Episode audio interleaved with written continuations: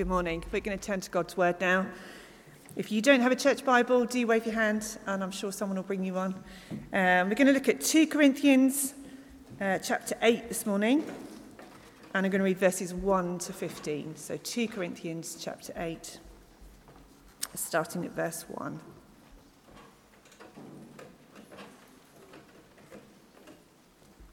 And now, brothers, we want you to know about the grace that God has given the Macedonian churches. Out of the most severe trial, their overflowing joy and their extreme poverty welled up in rich generosity. For I testify that they gave as much as they were able, and even beyond their ability. Entirely on their own, they urgently pleaded with us for the privilege of sharing in this service to the saints. And they did not do as we expected, but they gave themselves, first to the Lord and then to us, in keeping with God's will. So we urge Titus, since he had earlier made a beginning, to bring also to completion this act of grace on your part. But just as you excel in everything, in faith, in speech, in knowledge, in complete earnestness, and in your love for us, See that you also excel in this grace of giving. I'm not commanding you, but I want to test the sincerity of your love by comparing it to the earnestness of others.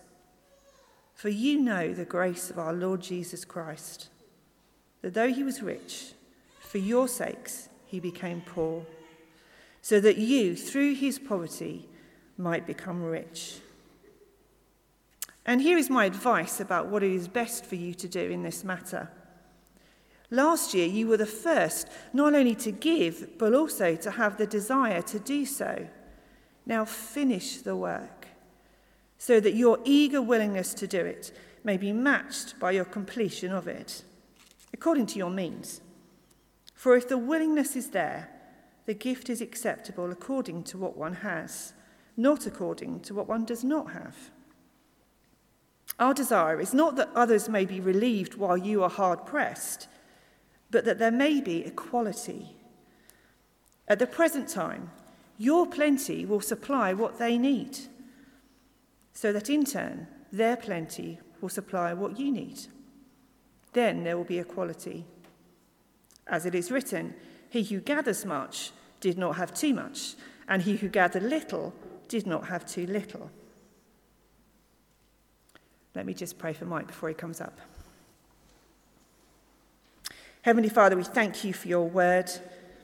Help us to sit humbly underneath it this morning with open hearts and a willingness to be challenged and to be changed. We thank you so much for our Lord Jesus, who gave up so much for us. Shape us this morning, we pray, into his likeness. In Jesus' name, amen.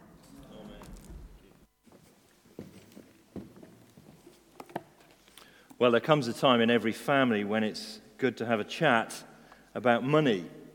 Maybe you can remember such a time when you were growing up or with your own children at the time when the family sat down, rolled up their parents rolled up their sleeves and the cold light of economic reality began to dawn on the child's consciousness. We have these conversations with our older children fairly regularly. We try to explain that God is good to us and provides our needs. But at the same time, Melissa and I are not an ATM. One example in Manchester, a school trip in year six called PGL. Wonderful fun. Three days at PGL, an outdoor pursuit centre, but it costs 220 quid. Year six. So we said, guys, you want to go, you can pay half. You can ask for birthday money, and put your birthday money towards it. Now, that doesn't make us bad parents, by the way. it's reality. Now, whether you're a parent or not, you can see the sense in explaining three principles to children. Number one, some of the things you enjoy cost money. Number two, at some point, you're going to need to contribute. And number three, this is actually good for you. Yes, really. Because we all know people, or we've heard of people, or maybe seen them, who've grown up never having to, never having to contribute. They just always fell on, into their lap, and it doesn't do their character any favors. Some of the things we enjoy cost money, and at some point, we need to contribute. And every family has times to talk about money, and so we're talking about it in our King's Church family today. So this sermon is mostly for the family, and by that I mean that group of Christians who meet here regularly, uh, whether you're a formal member of our church or someone who isn't a member yet but regards this as your spiritual home. This is for you. Um, there are times in a family when it's good to talk about money, and this is a great time. Why? We have a great message the glad tidings of the gospel. You are more sinful and wicked than you ever realized, yet can be more loved and accepted in Jesus than you ever dreamed. That is a great message. We have a great mission to call all people into an ever growing relationship with King Jesus. And we have a great opportunity to do it. So, in this season, we're basically asking, Are you in? Are you in? And the surest way to know people are in to something is if they're prepared to put their hand in their pocket and support it. So, this is a family chat about money. And so, we're going to read from the greatest fundraising letter ever written Second Corinthians, 2 Corinthians. If you've closed your Bible, do turn it back to Second Corinthians 8. That's page 1163 that Mary just read for us. This is how the Apostle Paul asked a church to think about giving. Uh, let's turn to it. And I just got two points today. Remember the Macedonians and remember the Lord Jesus. Remember the Macedonians, remember the Lord Jesus. Firstly, remember the Macedonians. Verse 1 Brothers and sisters, we want you to know about the grace that God has given the Macedonian churches. In the midst of a very severe trial, their overflowing joy and their extreme poverty welled up in rich generosity. What's going on? What's the situation? Macedonia is in uh, another part of Europe uh, to Israel, uh, but they still got news. And they knew that there was a severe famine in what we now call Israel, particularly the city of Jerusalem, many people were starving. And so there were Christians in the church in Jerusalem who were literally uh, living hand to mouth. And word of this had got to the Macedonian churches. And the Apostle Paul was doing a collection, a financial collection, around Europe to support the needs of the poor in Jerusalem because they were in a dire, dire situation. No social services, no state relief. They were uh, really up against it. So it's relief work uh, from the, the churches around Europe to help the Jerusalem church. And it's not just relief, it's an expression of solidarity. We're with you. An expression of love, of unity, of gratitude from the non Jewish Christians to the Jewish Christians from whom the gospel had come. Now, this collection is mentioned in four different places in Paul's letters, so it really is a big deal. It's not a small thing that's just kind of on the sidebar. He writes about it in 1 Corinthians 16. He gives explicit instructions about how to do the collection. He also mentions it in Romans chapter 15. But here in 2 Corinthians 8 and 9, we have two whole chapters that are devoted to a collection. It's a fundraising letter. And this is how the fundraising starts. Verse 1 he reminds the Corinthians, they're the guys who got the letter, he reminds the Corinthians, who are Greek, about the Macedonian churches. We want you to know the grace that God has given the Macedonian churches. And he says three things about these Macedonians in verse 2. Firstly, they were really poor.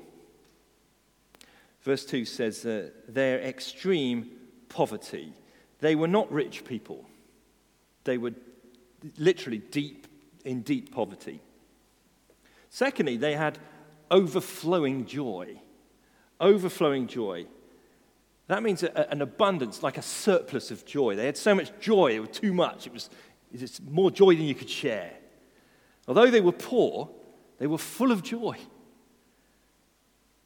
We all know that money doesn't bring happiness, don't we? We know that, but do we believe it? Even the most extraordinary wealth doesn't make people happy, does it? It doesn't make them secure. Wealth is inherently unstable. It never delivers what it promises, although it looks secure from the outside. Arnold Schwarzenegger said, Money doesn't make you happy. I now have $50 million, but I was just as happy when I had $48 million. You've got to take it from Arnie, haven't you? But sometimes we're lulled into thinking that more money would make us happy, but it can't. Jesus talks about the cares of wealth. Wealth brings more cares. Wealth brings more cares. If you have a really nice car, you actually got more care about looking after it than when you had a really scruffy old banger. Somebody keyed that car, you weren't really too bothered. Money can't give you overflowing joy, only knowing Jesus Christ can. So, extreme poverty, overflowing joy, but thirdly, rich generosity. generosity. The amazing thing about these Macedonians was that their great joy overwhelmed into rich generosity. It overflowed. They were richly generous. Verse 3 says they gave as much as they were able, able and even beyond their ability. They went over the top. No, no, guys, stop now. You can't give this much. Verse 4 they urgently pleaded with us for the privilege of giving. They thought, they thought giving to these starving Christians in Jerusalem was actually a privilege. And in verse 5, they exceeded our expectations. They gave themselves, first of all, to the Lord, and then by the will of God also to us. It came from them, it came from their hearts, it welled over in them. No one told them to do it. Now, that is a rare combination, isn't it? Let me ask you a question. What's your first instinct when mo- the money situation looks bad? What happens to your emotional state? What happens to your heart? Are you full of abundant joy and overflowing generosity? Ten years ago or so, we had a money scare in our family. For a few days, I was under the impression that we owed uh, repayments to the government of thousands of pounds because of an innocent mistake that the church had made. Uh, I have to confess, during that time, I was not abundantly joyful. I had a face like this.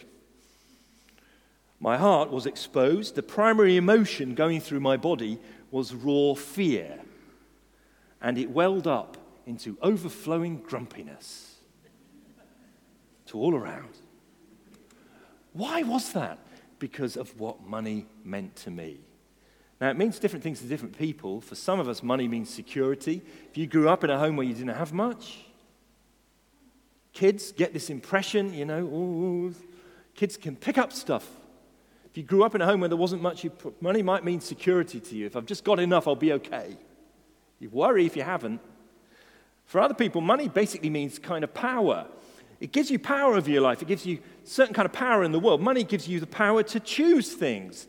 If you have money, you can make choices. I can do this or that or that. I can make these plans. If you've got no money, you've got no choices.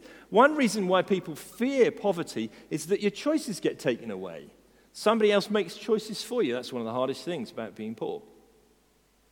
Money also gives us the power to be free. Some of you here, money is really all about freedom. If you have money, you can do what you like without worrying about it. And isn't it lovely to feel free and not always counting the cost of which shop has the cheapest tin of beans. Talk to my wife if you want supermarket price comparisons. It's a hobby. Money gives you status. This is why many people work hard to look richer than they actually are, because that gives them status. Money gives status. There was a man at this church many years ago, wonderful character called Dave Gillam. Some of you remember him, very, very talented man. He became the chief executive of a national company in his 30s, Dave Gillam. And he told me something fascinating. There was an economic downturn, the firm was cutting costs, and he called in the senior management team. And they were sitting around the table, and he said, Look, team, uh, we've got to cut costs. The good news is you're all keeping your jobs. The bad news is we've got to cost, cut, cut costs somehow. So you have a choice. You can either take a pay cut or you can have a downgrade in your company car to a small car. What do you think they chose? The pay cut.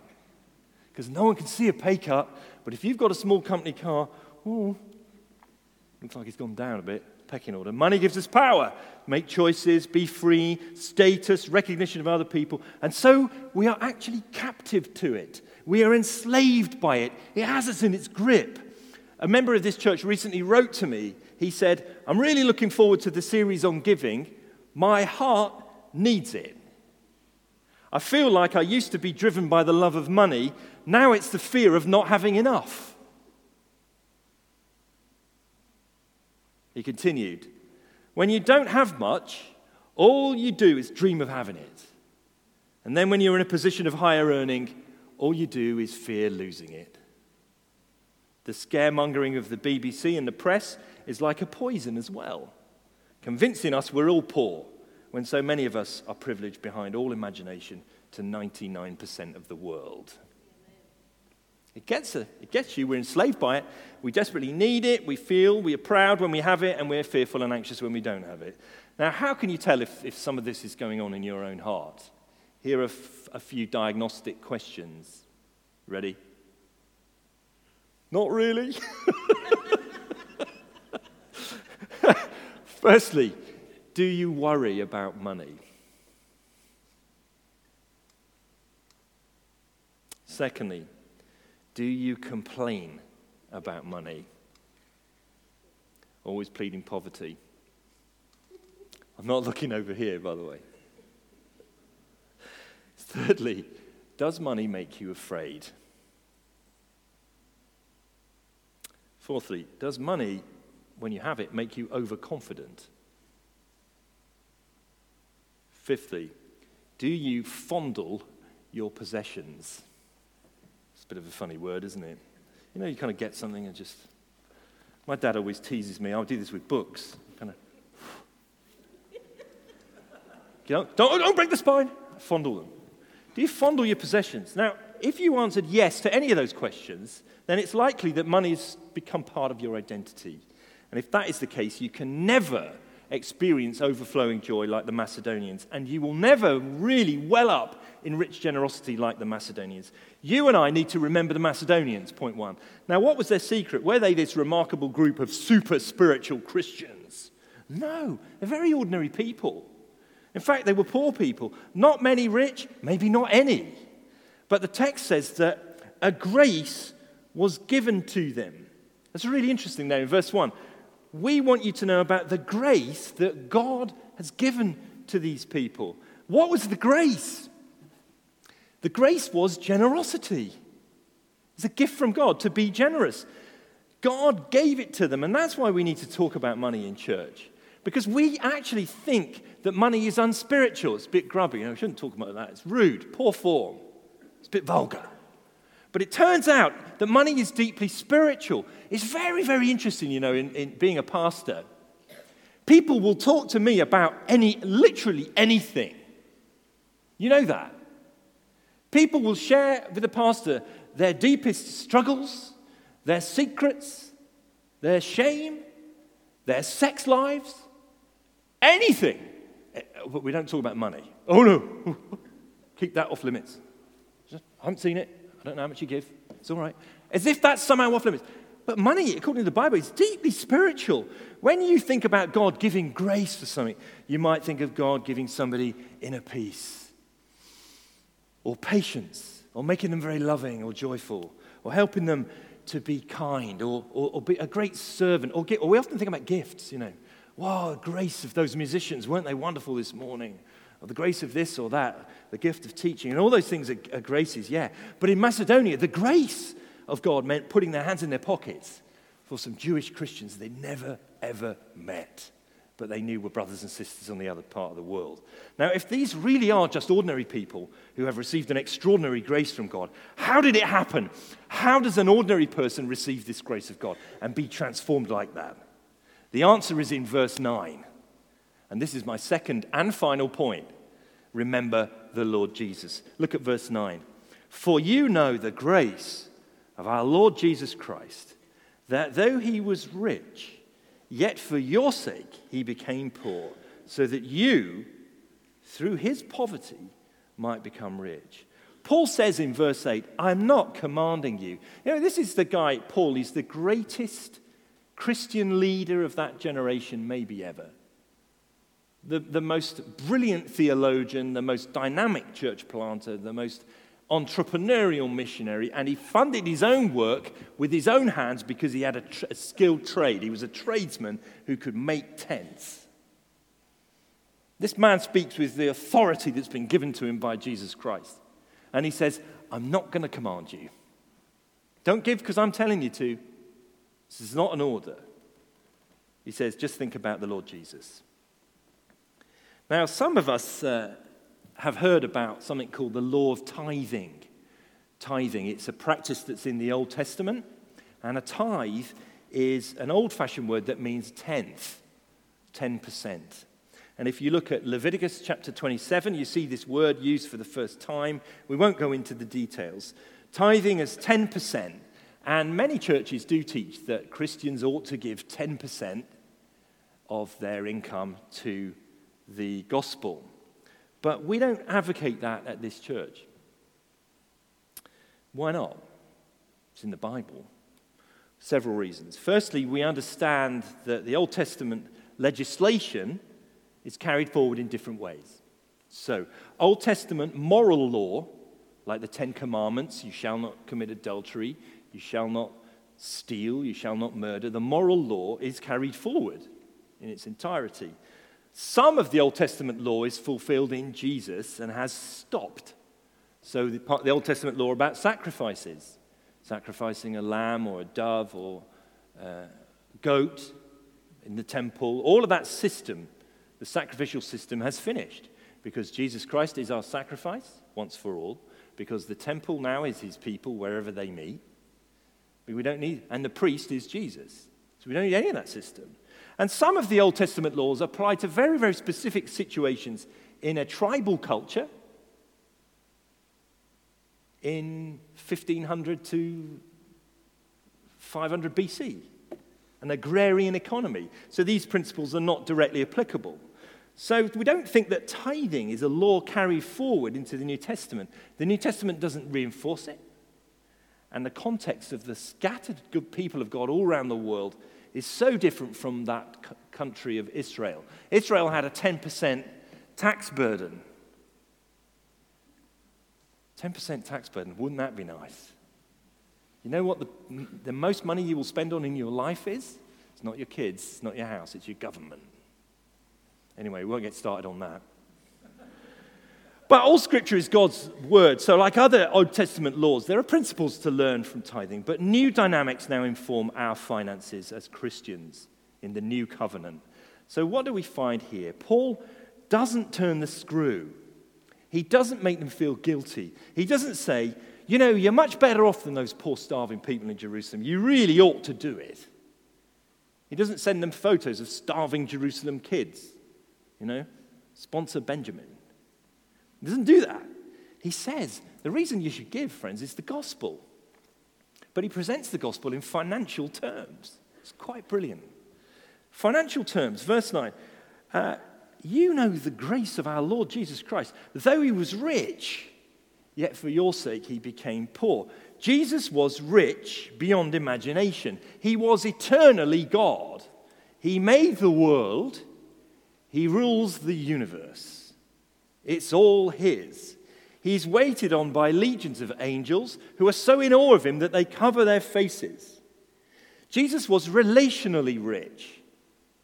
He's in a relationship of love, untainted love, happy love with the Father and the Spirit throughout all eternity. Was Jesus rich?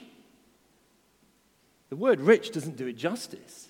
And yet, Paul says, Jesus became poor for your sake. That beggars belief. He who was God emptied himself of all that divinity and became a human being. And not a, a great one, not a VIP or a king.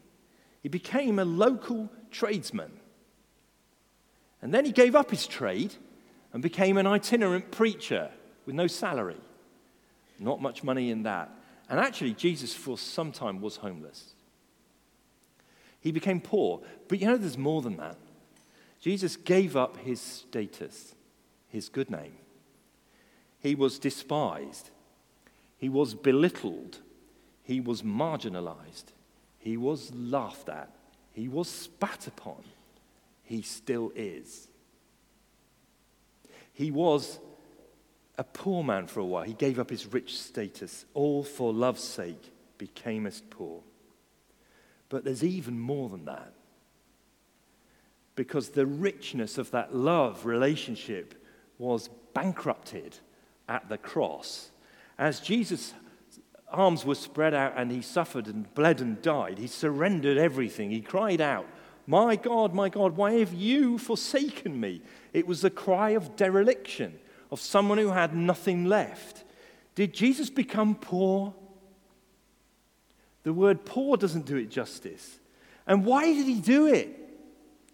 Verse 9 says that Jesus Christ did all of this for your sake so that you might become rich.